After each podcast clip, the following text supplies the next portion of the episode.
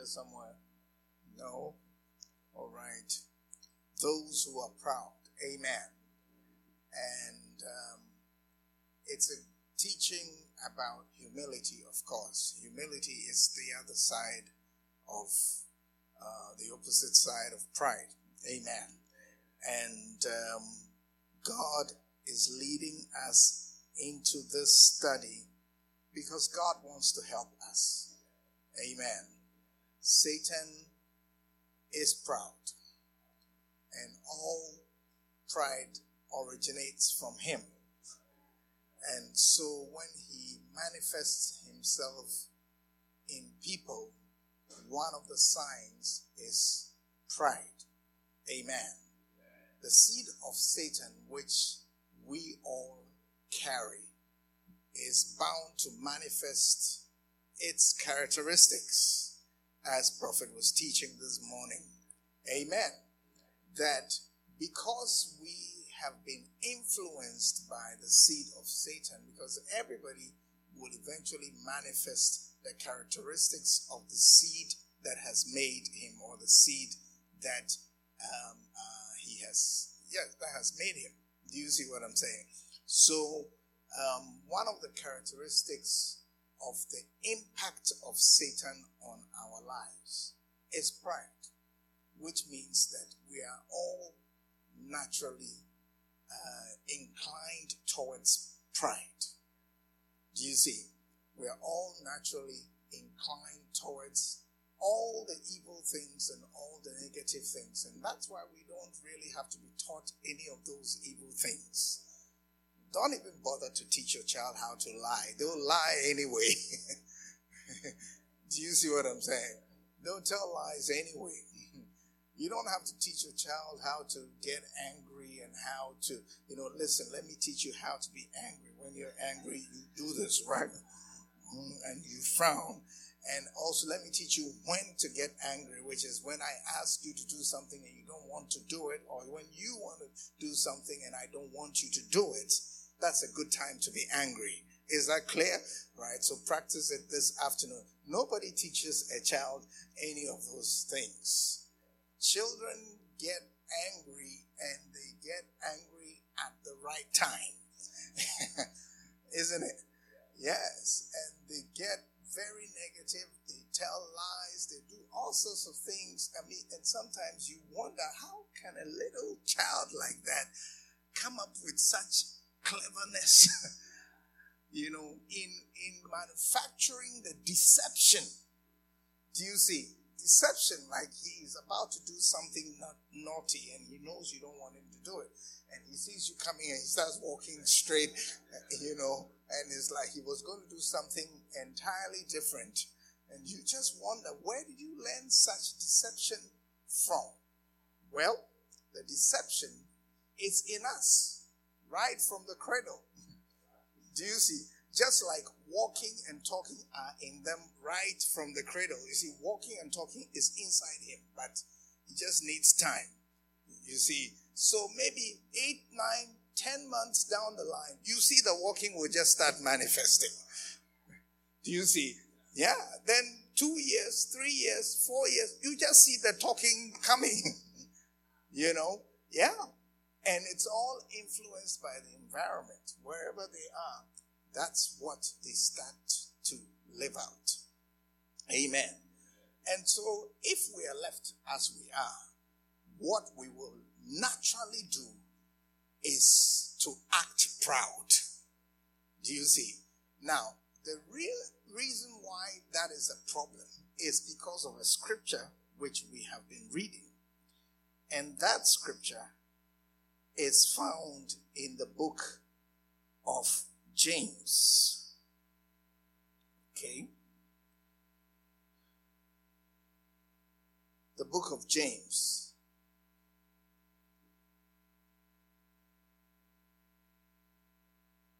Where the Bible says God gives more grace. So, James chapter 4.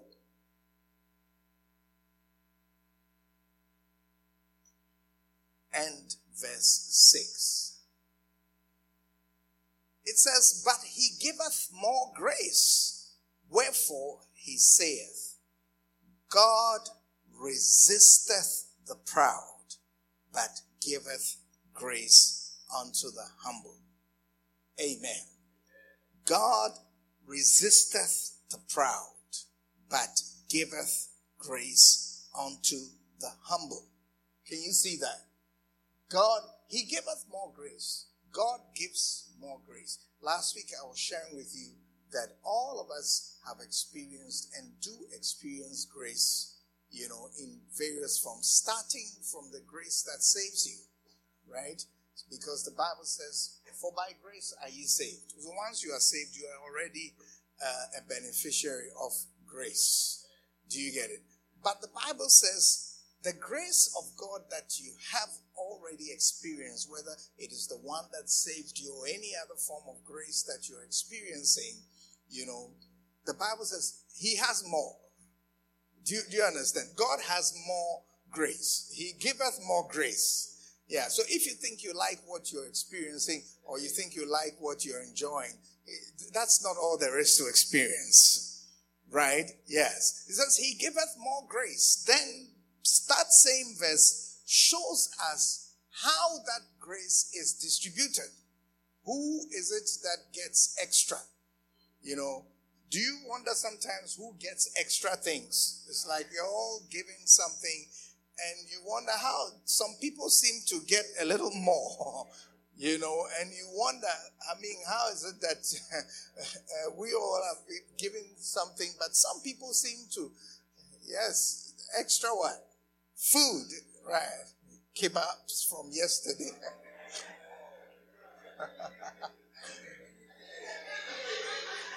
hey, uh, you're coming to cry on me here.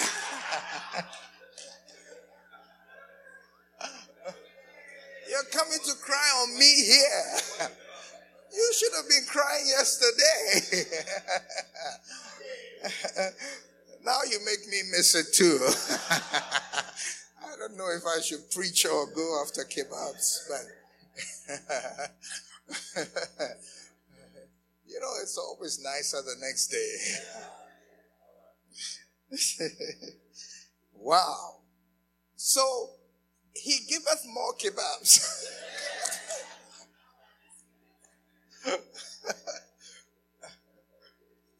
he giveth more grace.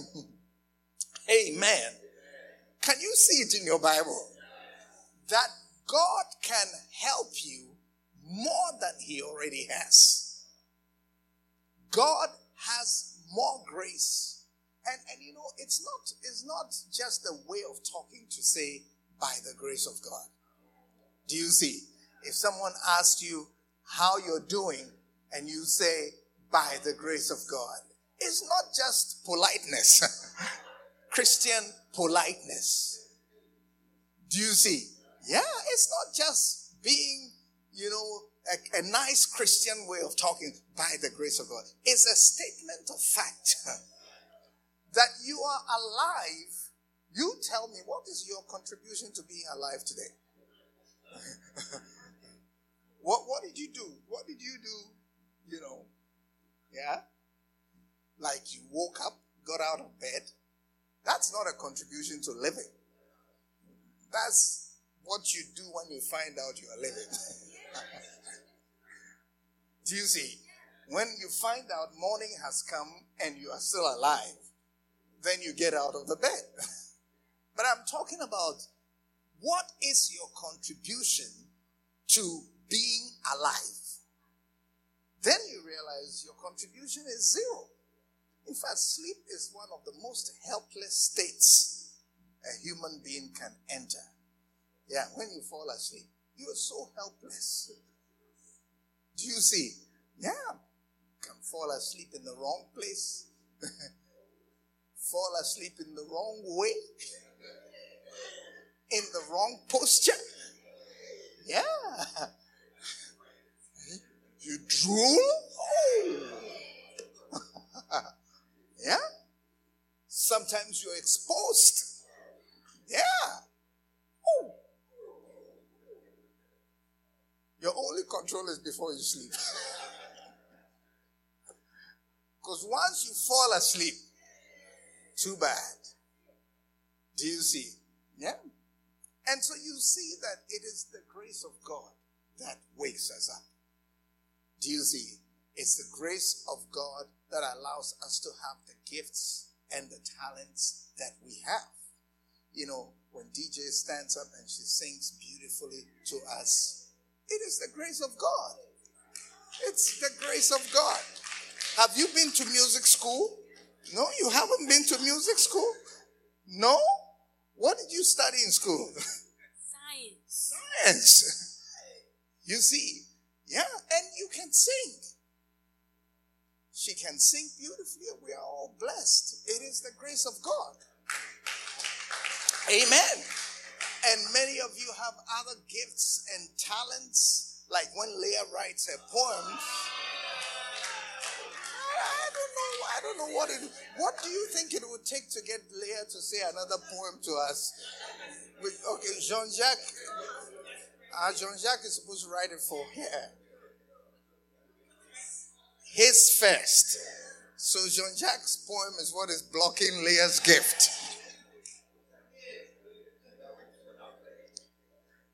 Jean Jacques.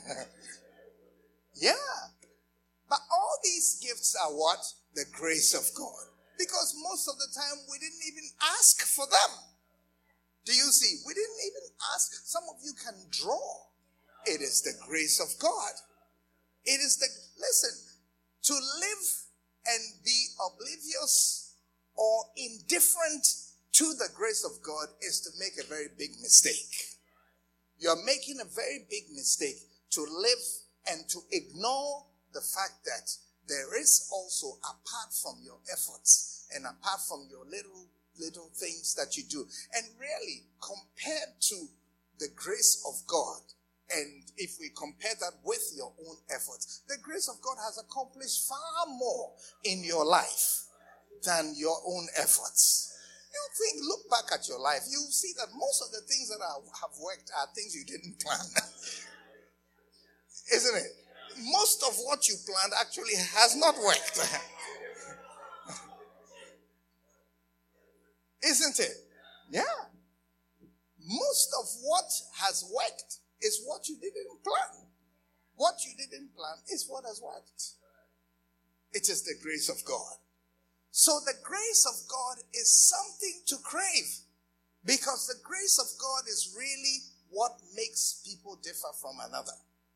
It is the grace of God that makes you different from another person.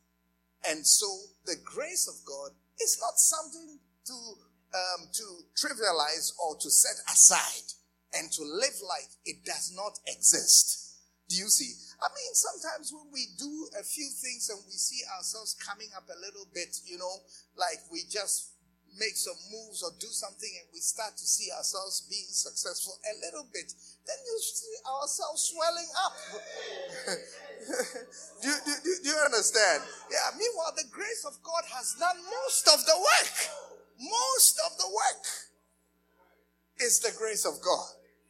You get it? The grace of God has baked the cake. The grace of God has chosen the ingredients. The grace of God has decided the flavors. The grace of God has decided the shape. And then you just come and put some sprinkling on the cake.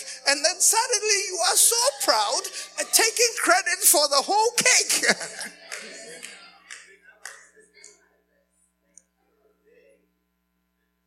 It is the grace of God. Everybody say, grace of God. Say it again. Say the grace of God. Yes. That's what when we are sharing the grace at the end of the service, it's one of the most important parts of the service. It's not a time to start gathering your your you know pocketbook and gathering your iPad and just start. That's what some people do. Say, now let's share the grace and just start gathering the. It's because you don't know what grace does. Do you understand what I'm saying? Yes. You don't know what grace does. That is the reason why you despise it. And that's the reason why you are not fighting to include more and more of the grace in your life. Are you understanding what I'm saying? Yes. That's why you're not doing that. But if you understand the role that grace plays in your life, you know, when the apostle Paul would write to the churches, he would always start grace. He would say grace and peace, grace and peace from God, because grace is a difference maker. Hallelujah. Apostle Paul said, I am what I am by the grace of God. Eh, I am what I am by the grace of God. So you will not become anything except by the grace of God. Do you understand? You will not become anything except by the grace of God.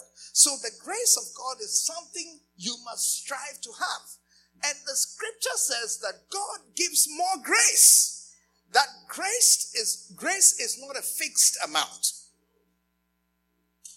Do you see?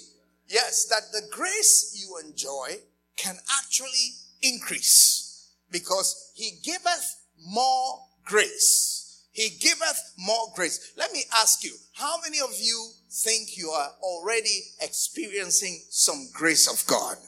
Raise your hand, let me see, right? Your exp- can you identify an area in your life where you can say this is by the grace of God? Something you know you can't take credit for. Raise your hand, let me see. It's by the grace of God. Grace of God. It's the grace of God. By the grace of God, you are married. by the grace of God. By the grace of God, somebody has chosen you. It's by the grace of God. By the grace of God, you have stayed married. Because you know yourself. Even you can't live with you. yeah, even you, you alone can't live with you.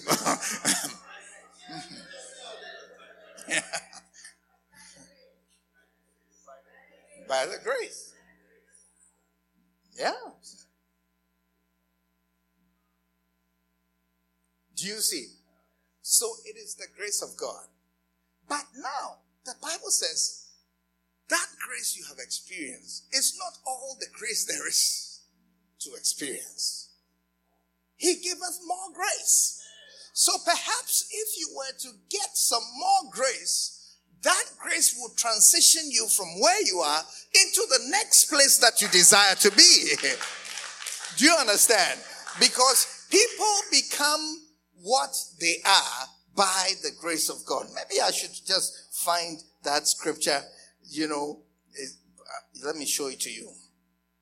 Right?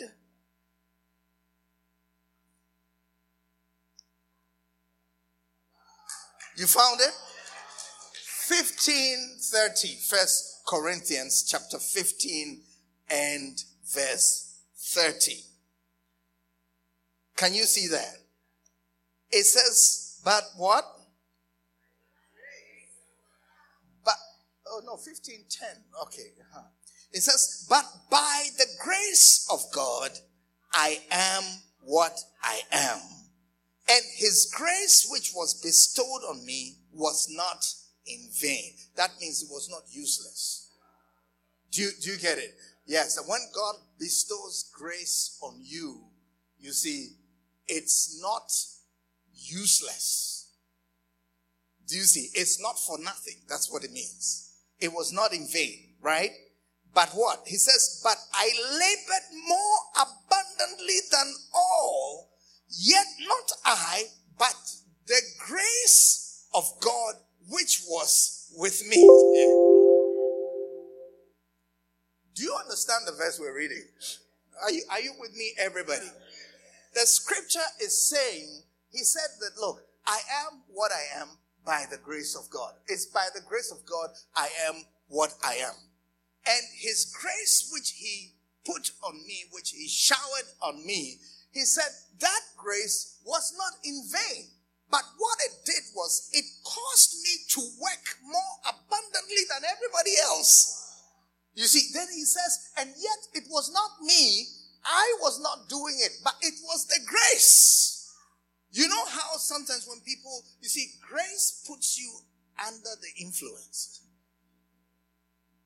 Do you see what I'm saying? Yes. Grace puts you in some type of DUI type of situation. do you see?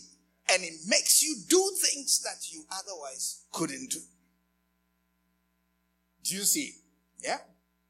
When people are driving under the influence of drugs or alcohol, they drive in ways that shock us. Isn't it? Yeah, and if you're standing by, or sometimes they overtake you, or you you have any kind of experience with them, you just know there's something wrong with this person. This person is not doing what normal. He's not operating at the optimal level of humans. He's under some kind of influence, and that's what Paul is saying. He said that look, the grace that was upon me, it turned me into a hyper worker. Do you see? It made me do things that others could not do. It made me more capable than others. It made me more fruitful than others. It made me more productive than others. It made me smarter than others. It made me do so many things that others, he says, more abundantly than they all. Wow. I don't know why you're trying to live your life without grace. Do you see? He, it says he made me do better than everybody. Yes. Then he explains, yet it was not I. It was not I. It was not I. It was not I. Sometimes people do outrageous things, and when it ends up being a crime and they're taken to court, then they start to plead, very popular uh, uh, plea, insanity. then they, when they are pleading insanity, they are saying, I did it, yet it was not I.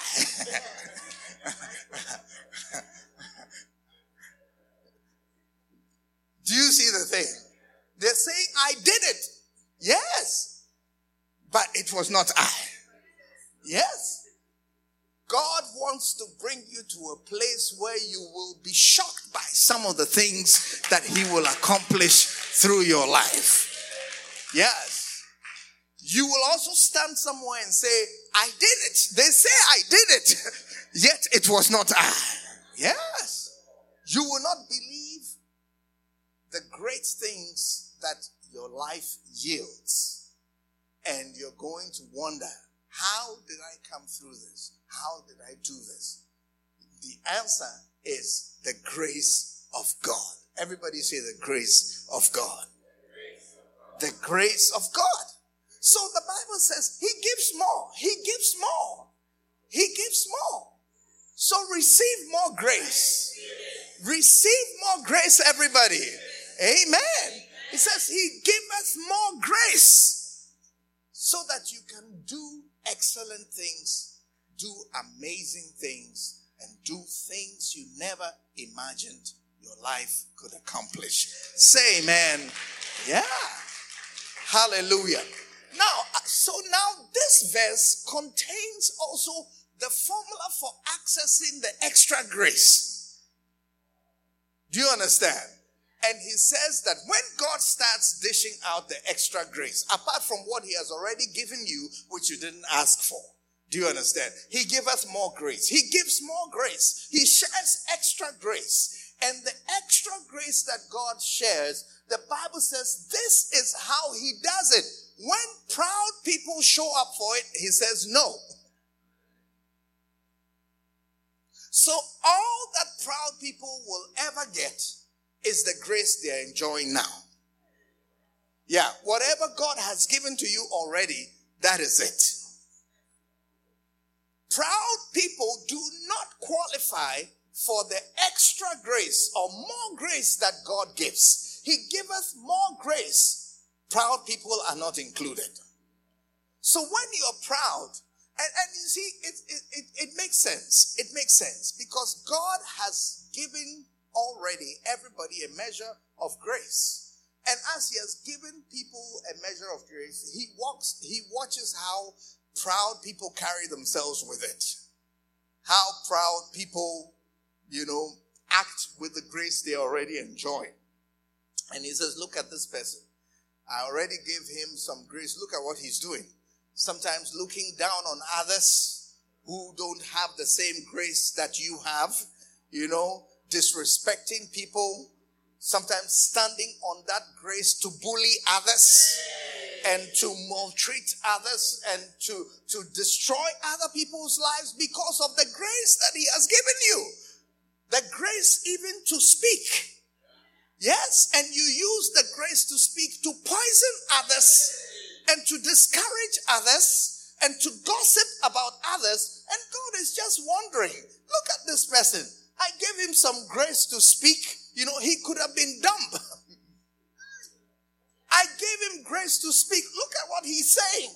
Oh, or listen, listen to her words. Do you see? So when such a person shows up before God, trying to sign up for some of the extra grace, God says, no. You are proud. And your pride disqualifies you from getting extra grace. And God says, no, I'm not going to give you, He won't give proud people grace. But He says He gives grace to the humble. Amen. So the humble can qualify for more grace. When people are humble, God will give them more grace. Can I have an amen? amen? And so, in talking about humility, we're talking about how you can qualify for more grace. His grace is His power. His grace is His ability. His grace is an enabler. His grace is able to empower you, equip you, and make you capable of doing things that you otherwise couldn't do. Are you understanding what I'm saying? Yes. Sometimes I watch people, you know, especially people, you know, when when you find yourself naturally good at something, you can't understand why somebody can't do it. Do you, do you understand that? Yes, you, you can understand why somebody can't do it. I remember when I, I, I would teach people music. You know, I used to teach in the choir, and as I would be teaching the people, I would sing a note. ta ta da. So sing it back. Ta da.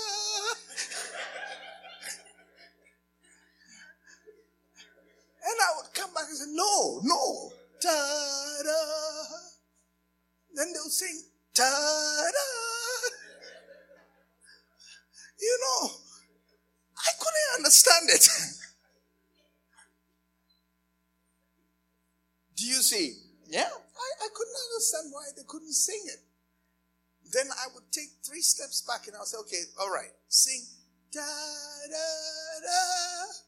Then they'll sing ta da da. Then I'll say, ah, you see that second note? Hold on to it. Okay, so now sing that note only. Then they just take it again. Ta da.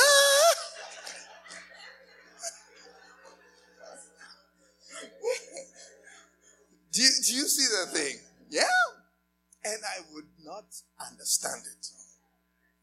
But it's the grace. And what I'm saying is that when you see the other day, I was talking to someone and he was complaining about another person, and um, you know what something they were doing, you, you, you know, and he couldn't same like me. He couldn't understand why the other person would not.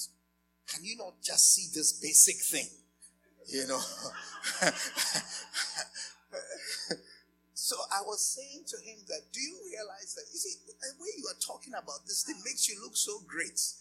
But you realize that for you seeing this thing is without any effort from you? You, you don't, it, it doesn't take you anything to see this thing because you're made like that. Do you understand? Yeah, it's the grace of God for you. Like you take people who are tidy. Most people who are tidy just are tidy. they didn't go to tidying school. I mean, how many of you are tidy, naturally tidy? Raise up your hand. Let me see. Is there anybody? Hey, we don't have any in the church. Raise up your hand. Let me see. They, are all at the back. They are all at the back. Okay, okay, okay. Eh? Oh, you are being humble.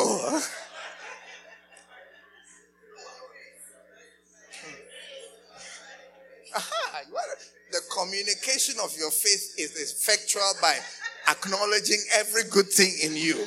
So if it is there, you just say it's there. Just add by the grace of God. Right. So let's see the title once again. Just naturally. Right. Okay. All right. How come they are all at the back? okay. Then you have another group of people, you know, yeah, for whom they are in the front. right. You know, for whom everything comes as an explosion. you, you, get it? Yeah.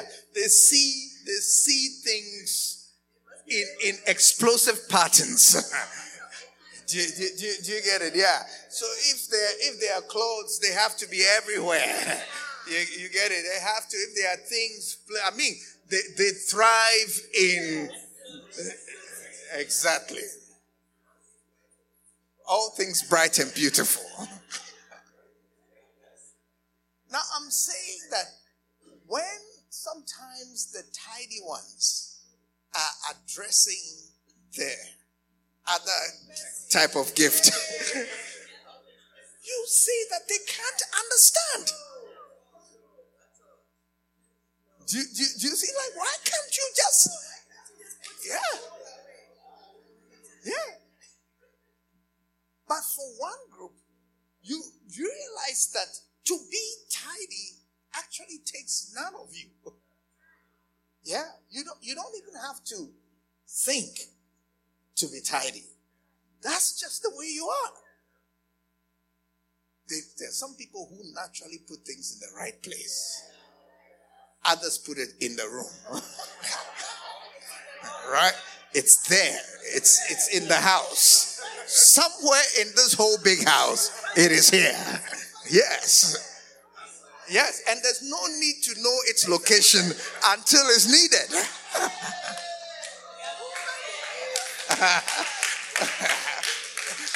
it's a it's a kind of person.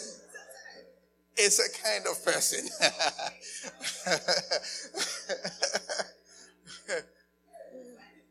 yeah. But whatever your grace is, it's important for you to acknowledge that it is grace that is doing it. Do you understand? And grace makes you humble. And the Bible says when people are humble, God gives them more grace. Are you understanding it? Yes. God gives them more grace, more grace. And when you have enough grace, that grace will more than cover up for your deficiencies, your weaknesses, the places where you can't measure up, where you can't, there's not enough of you to fill up that place. God will top that up with His grace. Do you understand?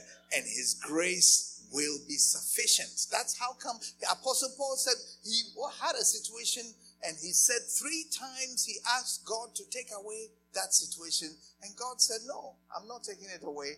My grace is sufficient for you. So you can still have this problem and still do well. That's the point because the, the, see, grace tops you up. Do you see? His grace tops up your deficiencies. He tops up the gaps in your life. He tops up the failings in your life. His grace just puts something on it such that you are still able to measure up. You are still able to meet the standard. You are still able to do well, even though you are clearly deficient in an area. His grace makes up for what you can't do. Are you hearing what I'm saying? Yes. And he says that he will give. Well, yeah, let's look at it. He says, He said unto me, My grace is sufficient for thee, for my strength is made perfect. Do you see? Look at it. My grace is sufficient for thee. Then he starts to explain what he means by my grace. Is my strength. Can you see that? Because you see, there's a colon right there after. You get it? There's a colon right there after. Which where is it? Are you are you bring it back? Where, where, yes, right there. Okay. Yes, there's a colon after my grace is sufficient for thee, which is that is to say, my strength is made perfect in weakness. Amen. So if we understand what grace is, I tell you, whatever it takes to get more, we must sign up for it. Join the line for more grace. Because if the grace of God is working, is abundant in your life, it will not matter what you can't do. Are you understanding what I'm saying? Yes, you may be naturally deficient in something or in an area. You get it? You may not have a certain gift, a certain talent. You may not have certain things. But if His grace is at work in you, it won't make a difference. It won't matter what you're missing. Do you see? It won't matter what you're missing.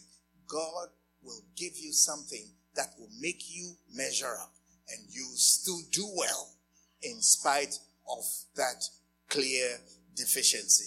Can I have an amen? Right. You see, we're, we're ending up talking about grace, but we're supposed to be talking about humility. you see, yeah, we're talking about humility. You see, yeah, but it's important because humility draws grace. You see, and if we can have grace, enough of it, we will be doing well. Say amen.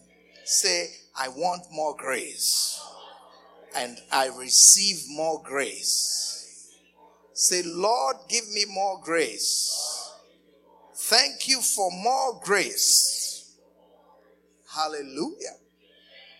Yeah. He giveth grace to the humble, right? And so in First Peter chapter 5 and verse 6, the Bible says, Humble yourselves, therefore, under, under the mighty hand. You see, wait, don't go to First Peter yet. Go back to the other one, the same one we're reading. Go back to James chapter 4 and verse 6. And you see how it's immediately followed by submit yourselves therefore to God. This is verse 7. James 4 and 7 says, He, okay, pause. He giveth more grace. Wherefore he saith, God resisteth the proud, but giveth grace unto the humble. Then he says, Therefore submit yourselves. Can you see that? Submit yourselves therefore to God. Resist the devil and he will flee from you. Isn't it? Yeah. Says, so humble yourself therefore to, uh, uh, uh towards God. Be humble. Submit. Yield yourself to God and then resist the devil and he'll flee. Now read the first Peter 1, the first Peter chapter 5 and verse 6. What does that one say? First Peter chapter 5 and verse 6. It says, Humble yourselves, therefore, under the mighty hand of God, that he may exalt you in due time. Can you see that? It says grace, humility, promotion. Do you understand? Yeah. Or rather, humility, then grace, then promotion. So he says, if you are humble, God, you will attract the grace of God. Oh, as we read this verse, it says, Humble yourselves, therefore, under the mighty hand of God, that he may exalt you in due time. You see, but we understand this verse a little more now because we understand now how come humility produces exaltation. How come you go up when you come down? Do you see? Yes, you go up when you come down. You know, even in real life, when you want to jump, the higher you need to go, the lower you need to go to jump. do, do you see? A little bit of humility, then you can jump. Then you can make a leap. I mean, I don't know anybody who leaps from this position. Do you see? You need to bow down a little bit and humble yourself a little bit. Humble yourself, meaning that you stand shorter than you really are. And based on that, you go down, and that little humility empowers you to go up. Do you see?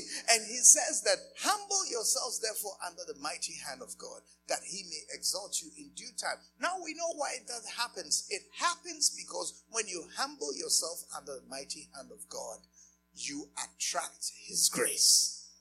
And the grace then propels you and powers your life and shoots you upwards in whatever you're doing. Hallelujah. Say amen. So, how to be humble is what we are talking about. How to be humble. Last week we were talking about how to be humble as a child. We just picked some of the points there. And today I want to talk about how to be humble as a servant. Okay, just a couple of points and then we will close because our time is already nearly gone is nearly up. Okay. All right. So how to be humble like a servant. Now, these are two, two people that Jesus uses to teach us his lessons on humility by comparing us to a servant and also comparing us to a child. He says, unless you are converted and you become like a child, you cannot even enter into the kingdom. He says, unless you are converted, you have to be repackaged. Everybody say repackaged. Say, do this, do this. Say, he has to repackage you. you see, our natural tendency is to be so proud that we have to be repackaged. We have to be converted. You see, you have to turn the inside out in some way and just convert the whole thing and just change it so it fits another way. Do you see? Yeah. One time I saw something on um, television. They were selling, um, a, a, you know, something, a top for ladies. And the person was showing us that with that one garment, you can convert into, into so many different garments. Yes, and so she was just holding the same thing and just turning it inside and out in different ways, and then she would wear it, and it would look like something else. You know, she was saying you don't have to travel with much if you just get one of these. You just be wearing different things every day, you know. So she would turn it some way, you know. It's a conversion, the same thing, just repackaged and rearranged. Do you understand? And the Bible says you need to rearrange yourself and become like a child in order to be able to be great in the kingdom of God. Amen. Now, the other one is to be like a servant. Hallelujah. Yes, Luke chapter 22 and verse 26. It says, But ye shall not be so, but he that is greatest among you let him be as the younger, and he that is chief as he that, that doth serve. Can you see that? He says, It shall not be so, but he that is greatest among you, let him be as the younger. and he that is chief as he that doth serve. Amen. So greatness in the kingdom of God is to become like a child, that is the younger. Can you see? He says we should be like the younger, the younger, the younger, because it's a range. Everybody is older than someone. Even Kara is older than Jean Jacques, um, um, Jean Leon. Yeah, not Jean Jacques. Hallelujah. Do you see what I'm saying? Everybody gets to be older than someone. So it's a range. But he says, be like the younger. In your sphere and in your world, there must be some younger people. And the Bible says, if you want to be great in the kingdom, be like the younger. Be like the younger. Hallelujah. And then be also like the one who serves. That means be like a servant. Amen. God wants us to be like servants. Now, what are servants like? Number one, to be humble like a servant, right? To be humble like a servant means you are happy and willing to do menial jobs. Right? So to be like a servant is to be happy and willing to do menial jobs. To be happy and willing to do menial jobs. When you lose this humility, you're no longer willing to do menial jobs. So, the first characteristic of a servant, uh, for our purpose, is the willingness to do things that are not so important, right? The word menial, menial, if you check the meaning of the word, it says work not requiring much skill and lacking prestige. Yes. Work not requiring much skill and lacking what? Prestige. Prestige. Pride makes us look only for prestigious work. Isn't it? Yes. Pride makes us look only for prestigious work. And many times people don't even have jobs because they lack this particular trait, which is that they have their eyes so set on high things that they miss the low things that lead to the high things. Do you see? Yeah. Sometimes you can be so fixated on where you're going that you just trip. You just trip on the first step, the step that you need to take, which will give you a chance at going where you're going, is the step you miss. People don't know that to get to the top of a building, you don't just stand down there on the ground and lift yourself. Do you see what I'm saying? You don't just stand in front of the building and just leap and then you are at the top of the building. No. That's not how it's done. You need to find a building and then you need to find the steps that lead to the top of the building and humbly take them one step at a time. One step at a time. That's how we make progress in life.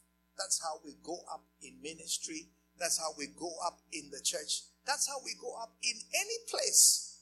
There is nothing like rising up and just taking a leap and suddenly you're great. So people find themselves in trouble, especially young people. A lot of young people want a lot of money overnight. Yeah. Because like never before, there's now more things to do with money. do, do, do, you get it? Yes, there's now more things to do with money, more things to buy, more things to enjoy, more things to engage with. And even people who have things want the latest version of it. Someone was showing me a pair of um, sneakers that cost about, was it $250 or 300 or so? Pastor Charles, what are the, the, the new Kanye West shoe is $350. Yeah? Oh, that's the discounted one. that's when you have a coupon. yeah. Do you see? And many young people want to be able to wear these things. So you find someone who's just out of college or even not out of college yet. You get it barely passing the exams that will even get you out of college. But your appetite is the appetite of a millionaire. Do you see? Yeah, you have desires for things that people who have worked for years and years and years and years. I mean, something, the other day I saw some man, a man driving a vehicle. I mean, as I saw the man, in, it was a Bentley, and as I saw the man, you know, every part of his body had a place. you, you, get it? Yes. I mean, the, the, the vehicle was big, large. And then as he sat behind the steering wheel, it seemed to have room to accommodate every part of his body. Yeah. And I, I, I, was just looking, he was an elderly man, probably in his 60s, maybe even 70s. And I was just thinking, this must be a man who has worked He's worked and worked and worked, done all sorts of things. You know, and he has finally reached his resting place. yes, as he drove the car. Yeah. That is different from some young person. You know, you see young people who see such a thing and they want to be that overnight. Yeah, they want to be that overnight.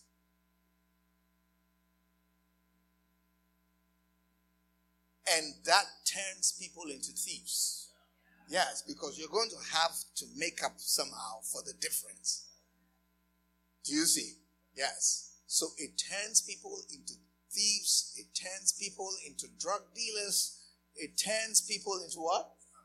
Scammers. Yes, yes. It turns people into all sorts of things. And you can very easily become any of these things. Why? Because remember, the seed of Satan is already there you you possess that tendency anyway. Yes. In fact, to become a scammer, most people don't need much training. you get it? You you come pre-trained. All of us are pre-trained. You get it? Yeah, pre-trained. Some around the house as a little boy, you know, little tricks here and there. You know, mommy, can I have this? You know, and, and you're hiding one already. and, and, you know, you're tricking your mother, tricking your father. These are all training activities. That, so by the time you land outside they're ready to deceive the world, you don't need anybody to coach you. Do you see what I'm saying? Yeah. So, to be a servant is to be willing to do menial jobs. Amen. And in the church, there are menial jobs. Yeah, there are jobs that don't require skill and which lack prestige. Isn't it? Yes, like carrying the chairs, like assembling the things back together, disassembling them, packing the things into the trailer outside. These are things we do every Sunday, and there are some people who do not, do not, will not, are not supposed to, were not born to, they shan't never participate in any of those things. We'll always find some story and some something just to exclude themselves from it. Now, when you do that, you are excluding yourself from some of the opportunities to demonstrate humility, which attracts the grace of God upon your life. There should be nothing that is too low for you to do in the church. Do you see what I'm saying? Yeah, you may come to church dressed in whatever, like Cinderella, and come in your Cinderella clothes to church and so on. But your Cinderella clothes should not prevent you from getting hold of a broom if that's what we need. Do you see what I'm saying? Yeah. You should not allow your Cinderella shoes to prevent you from doing things in the church. And you find people, their Cinderella shoes will not even allow them to dance. Yeah.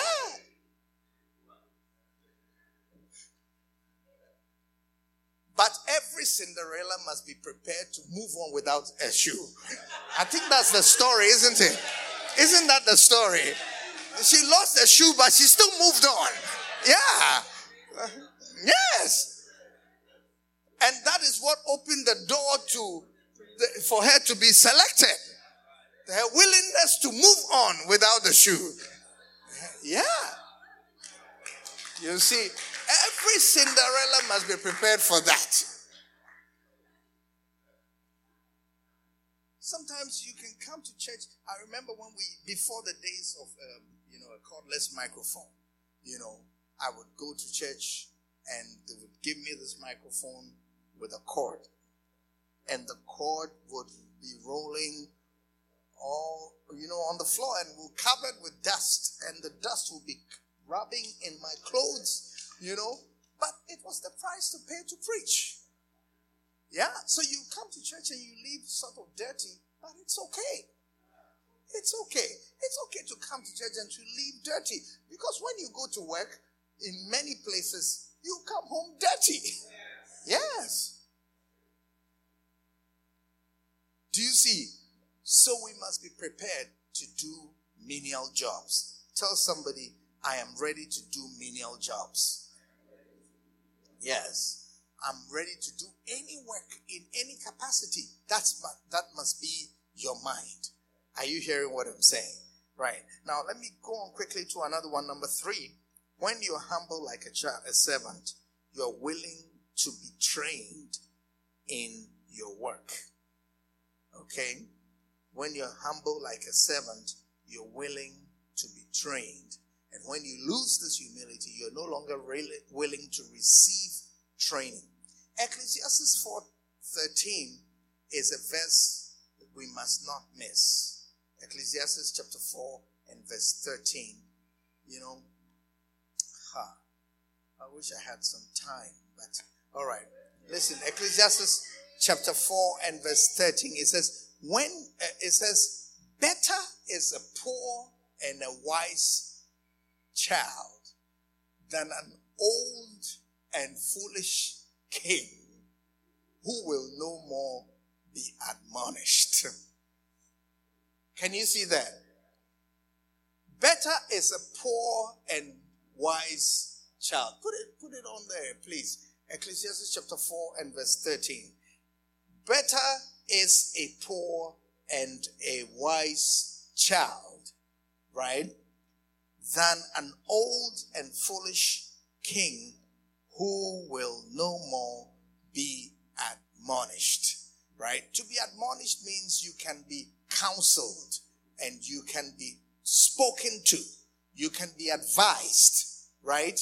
You can be spoken to. You can, you can, someone can speak to your heart. Do you understand?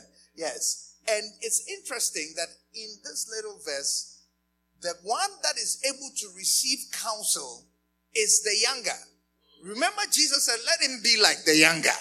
Isn't it? He said, he said that Jesus said, the one who wants to be greatest. In fact, let's go back to that verse. Let's go back to that verse very quickly. Um, the one who wants to be great. Luke 22 and verse 26. It says, But ye shall not be so, but he that is greatest among you, let him be as the younger. Is, is our thing not working anymore? It is? Okay, great. It says, let, let it not be so. It says, Be he that is greatest among you, let him be as the younger. Do you see? And he that is chief, as he that doth serve. The one who will be chief and be great, let him be like the one who serves. Now we're saying that he that is greatest among you, let him be as the younger. And in Ecclesiastes chapter 4, go quickly again to that verse. Ecclesiastes chapter 4 and verse 13, we can see a child and a king. Right? And the child, he says, a poor wise child and an old foolish king. Do you see? Yes. And the poor wise child is being chosen and is being preferred to an old and foolish king because the king will no more be admonished. You can't talk to him anymore. You can't change his mind about anything. He feels that he's a king, so he's established. No one can tell me what to do in my own house. Because kings have palaces, kings have kingdoms, kings have a little place where they rule, kings have a little space where they determine what goes. And because he has attained that level, he says, No, you can't speak to him. You, he will no more be admonished. And the Bible says, the child who is poor and wise is better than that one. And Jesus said, let him be like the younger, because it is the younger who can be advised. And because he can be advised, he's the one that will go up. He's the one that will become the greatest. He's the one that will become the chief. Are you hearing what I'm saying? Yes. See, all of us come into life. When you come into life, you're like a blank sheet of paper. Yes. And everybody is a product of the things that have been written on that sheet. That's what every. So if you have enough counsel, enough advice, strong upbringing, then you get to have more things written on that sheet. And that ends up being your life. Do you see? But a lot of people go through life with not much written on the sheet at all. So they just rely on their natural tendencies. Most of your natural tendencies will not lead you to a good place. Oh, yes, most of your natural tendencies will make you ugly. Now, you just imagine if you didn't, the way you woke up this morning, if you came to church like that.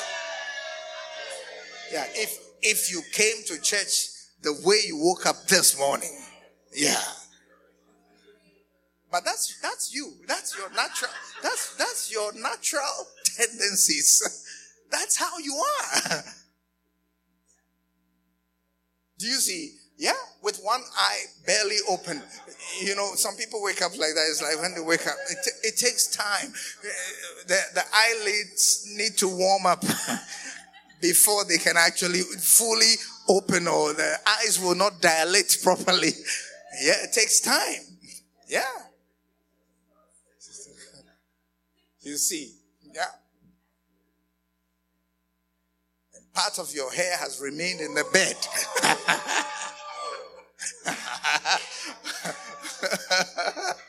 it's remained in the bed. you see, you have to get it later and put it back in its place have to fix your face, fix yourself, and you know, put yourself together. But that's how you are naturally. So most of our natural selves will not lead to a victory in life. We will not do well. You need to be admonished. Do you understand? Yes. And our training is like a kind of processing. Do you see? you add value to yourself, the more training you have. Do you, do you see? Yeah. So when people, like, if you, the other day I went to the store to buy some orange juice, and you see the orange juice. I mean, when you take the orange juice, it costs more than the orange. the difference is processing. One has been trained, and the other one is as, as, as it was in the Garden of Eden.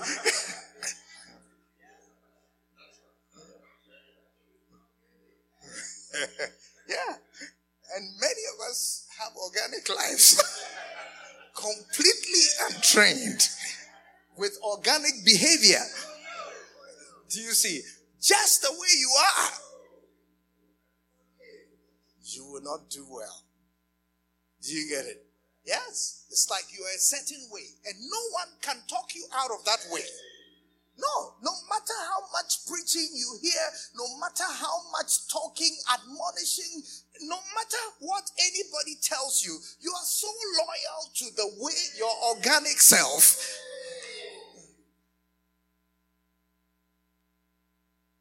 Because you're helping the environment.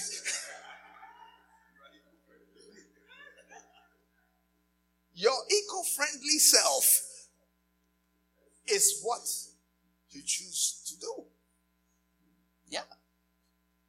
Today I was watching DJ Asher. I'm just closing. Are you ready to go home? Just you just ready. I was watching DJ Asher was leading the worship and just making some dance moves, just helping us to dance a little bit. You know, as I watch from the back, said, some people, you know, we don't dance. you know, and it's like, that's it. That's my my organic self. I won't dance. Yeah. But have you ever wondered why God created our bodies and broke them in different places, put so many joints in them so that they can be rearranged? You see? And it's the movement that brings life. In fact, movement is a sign of life.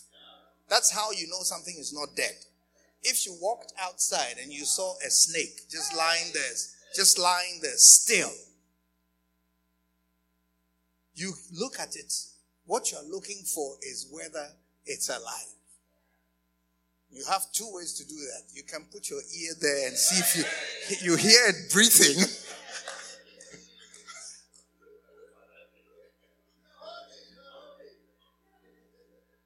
which is a very bad idea.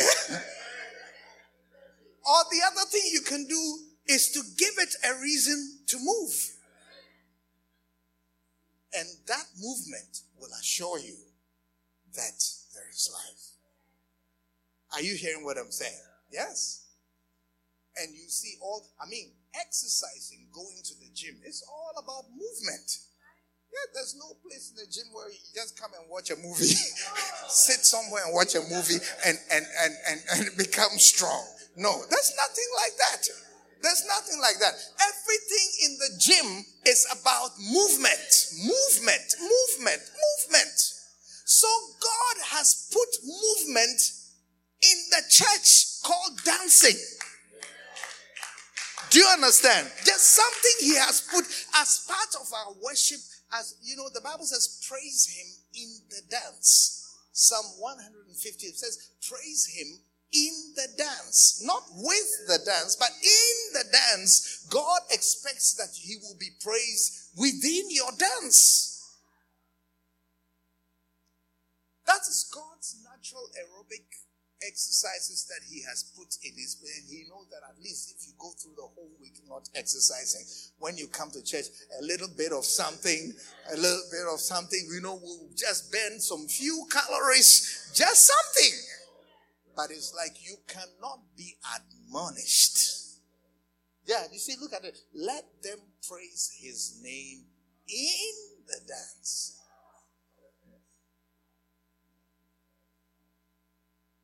Do you see? Yeah.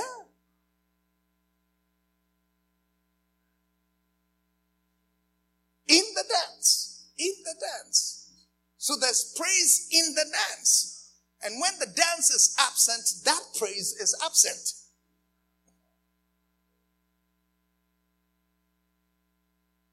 But it's like no matter how much you turn up the music, no matter what beat you put in the music, some people have made up their minds. Eh, I don't do dancing.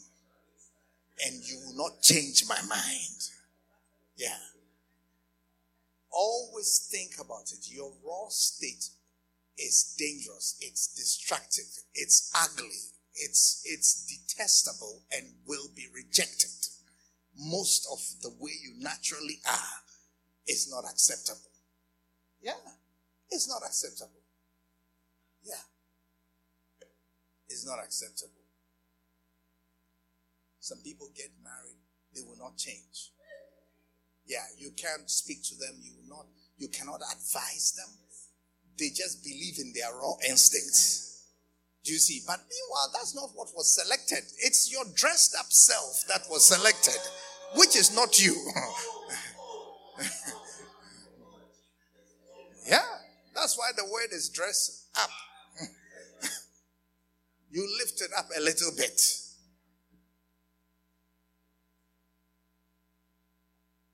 But the real you has to undergo some processing to add value.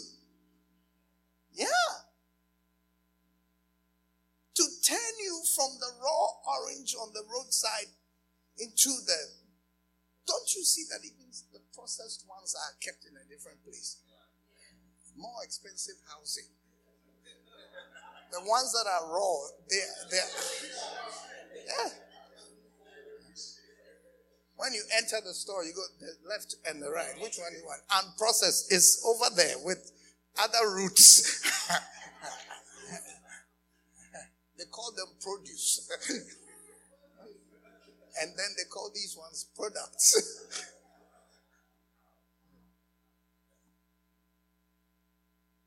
you must allow yourself to go through training. Amen. You're not naturally package to be able to marry and stay married. Do you get it? Marriage can come about because of the, your looks. Your looks can create a marriage for you. But your looks, you know.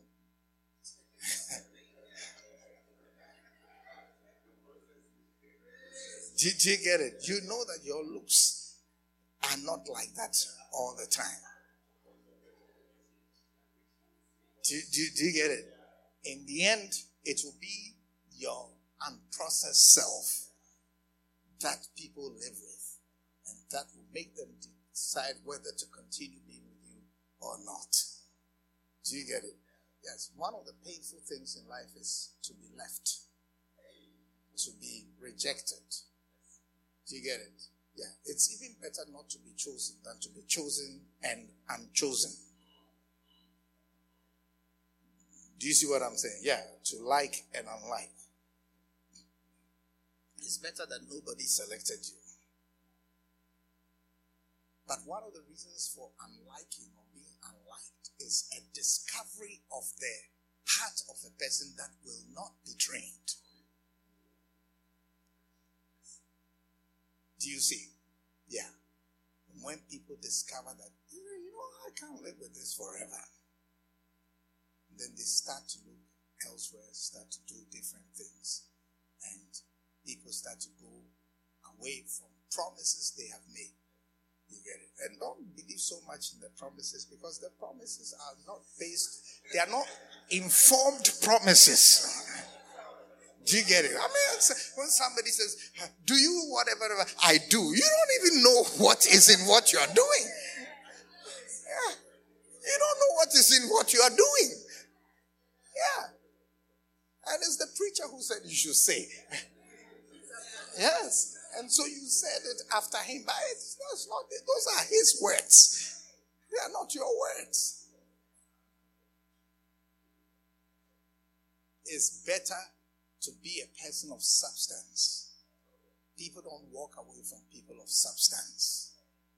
People don't walk away from people of character. People don't walk away from people who have been trained, people who have been brought up, people who have been processed. Do you see? And processing is painful. It's painful. How do you think the potato feels when you're peeling it? the potato has been comfortable in its skin all its life until it met you. You see, but all its life, remaining in the skin, it was not chosen to be on the table. Now, to qualify it for the table, we now have to pull the skin off. That process hurts because you're cutting away something that is a natural part of the potato. But if it will be humble and allow itself to go through, it will be served in high places. Because it has allowed itself to be processed. Are you getting what I'm saying?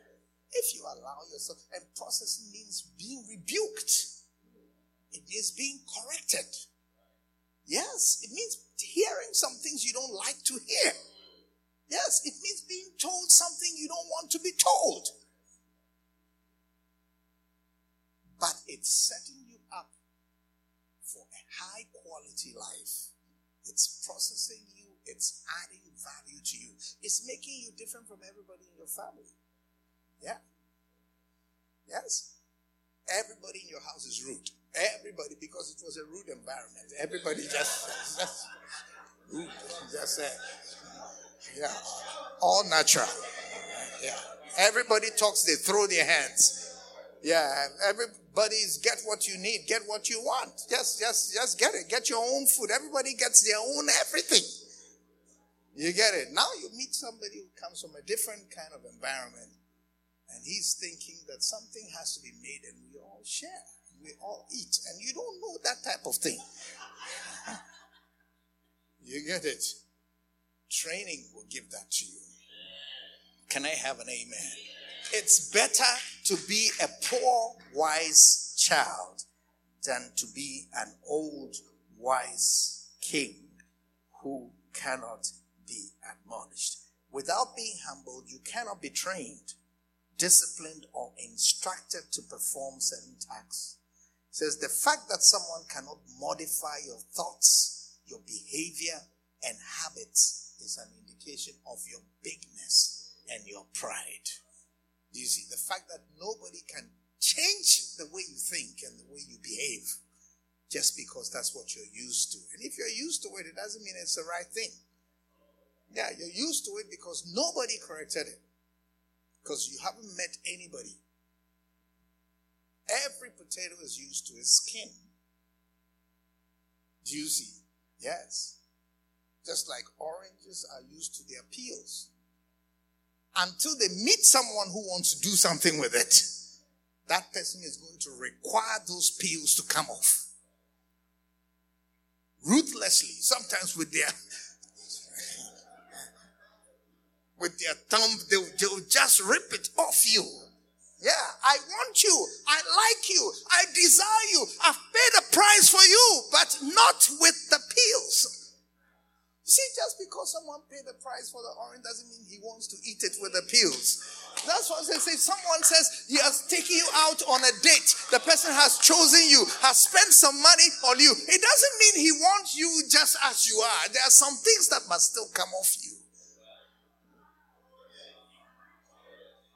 Yeah. It has to come off. You have to change. Something has to go off you in order for you to remain desirable. Can I have an amen? Well, our time is up. We'll continue next Sunday. So stand to your feet. Next Sunday, we'll continue. All right? Make sure you're in church next Sunday so we can continue this message. Amen. Right. Close your eyes with me, everybody, and just take a moment to pray. I'm sure God has spoken to you today. I'm sure God has spoken to you about many different things, different aspects of your life.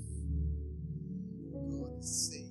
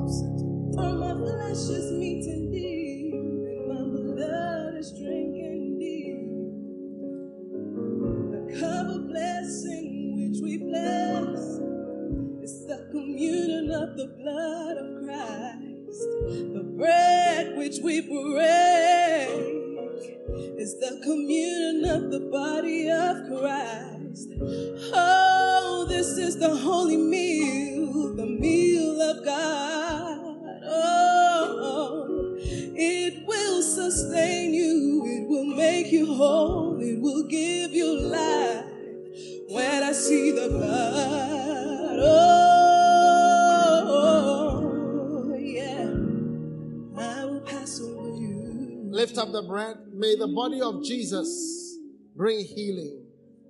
Father, thank you for the body that brings healing. Every healing, everyone here, of every disease known and unknown, in the hospital, anywhere, by the power of the body of Jesus Christ and his stripes, receive your healing. The body of Jesus Christ.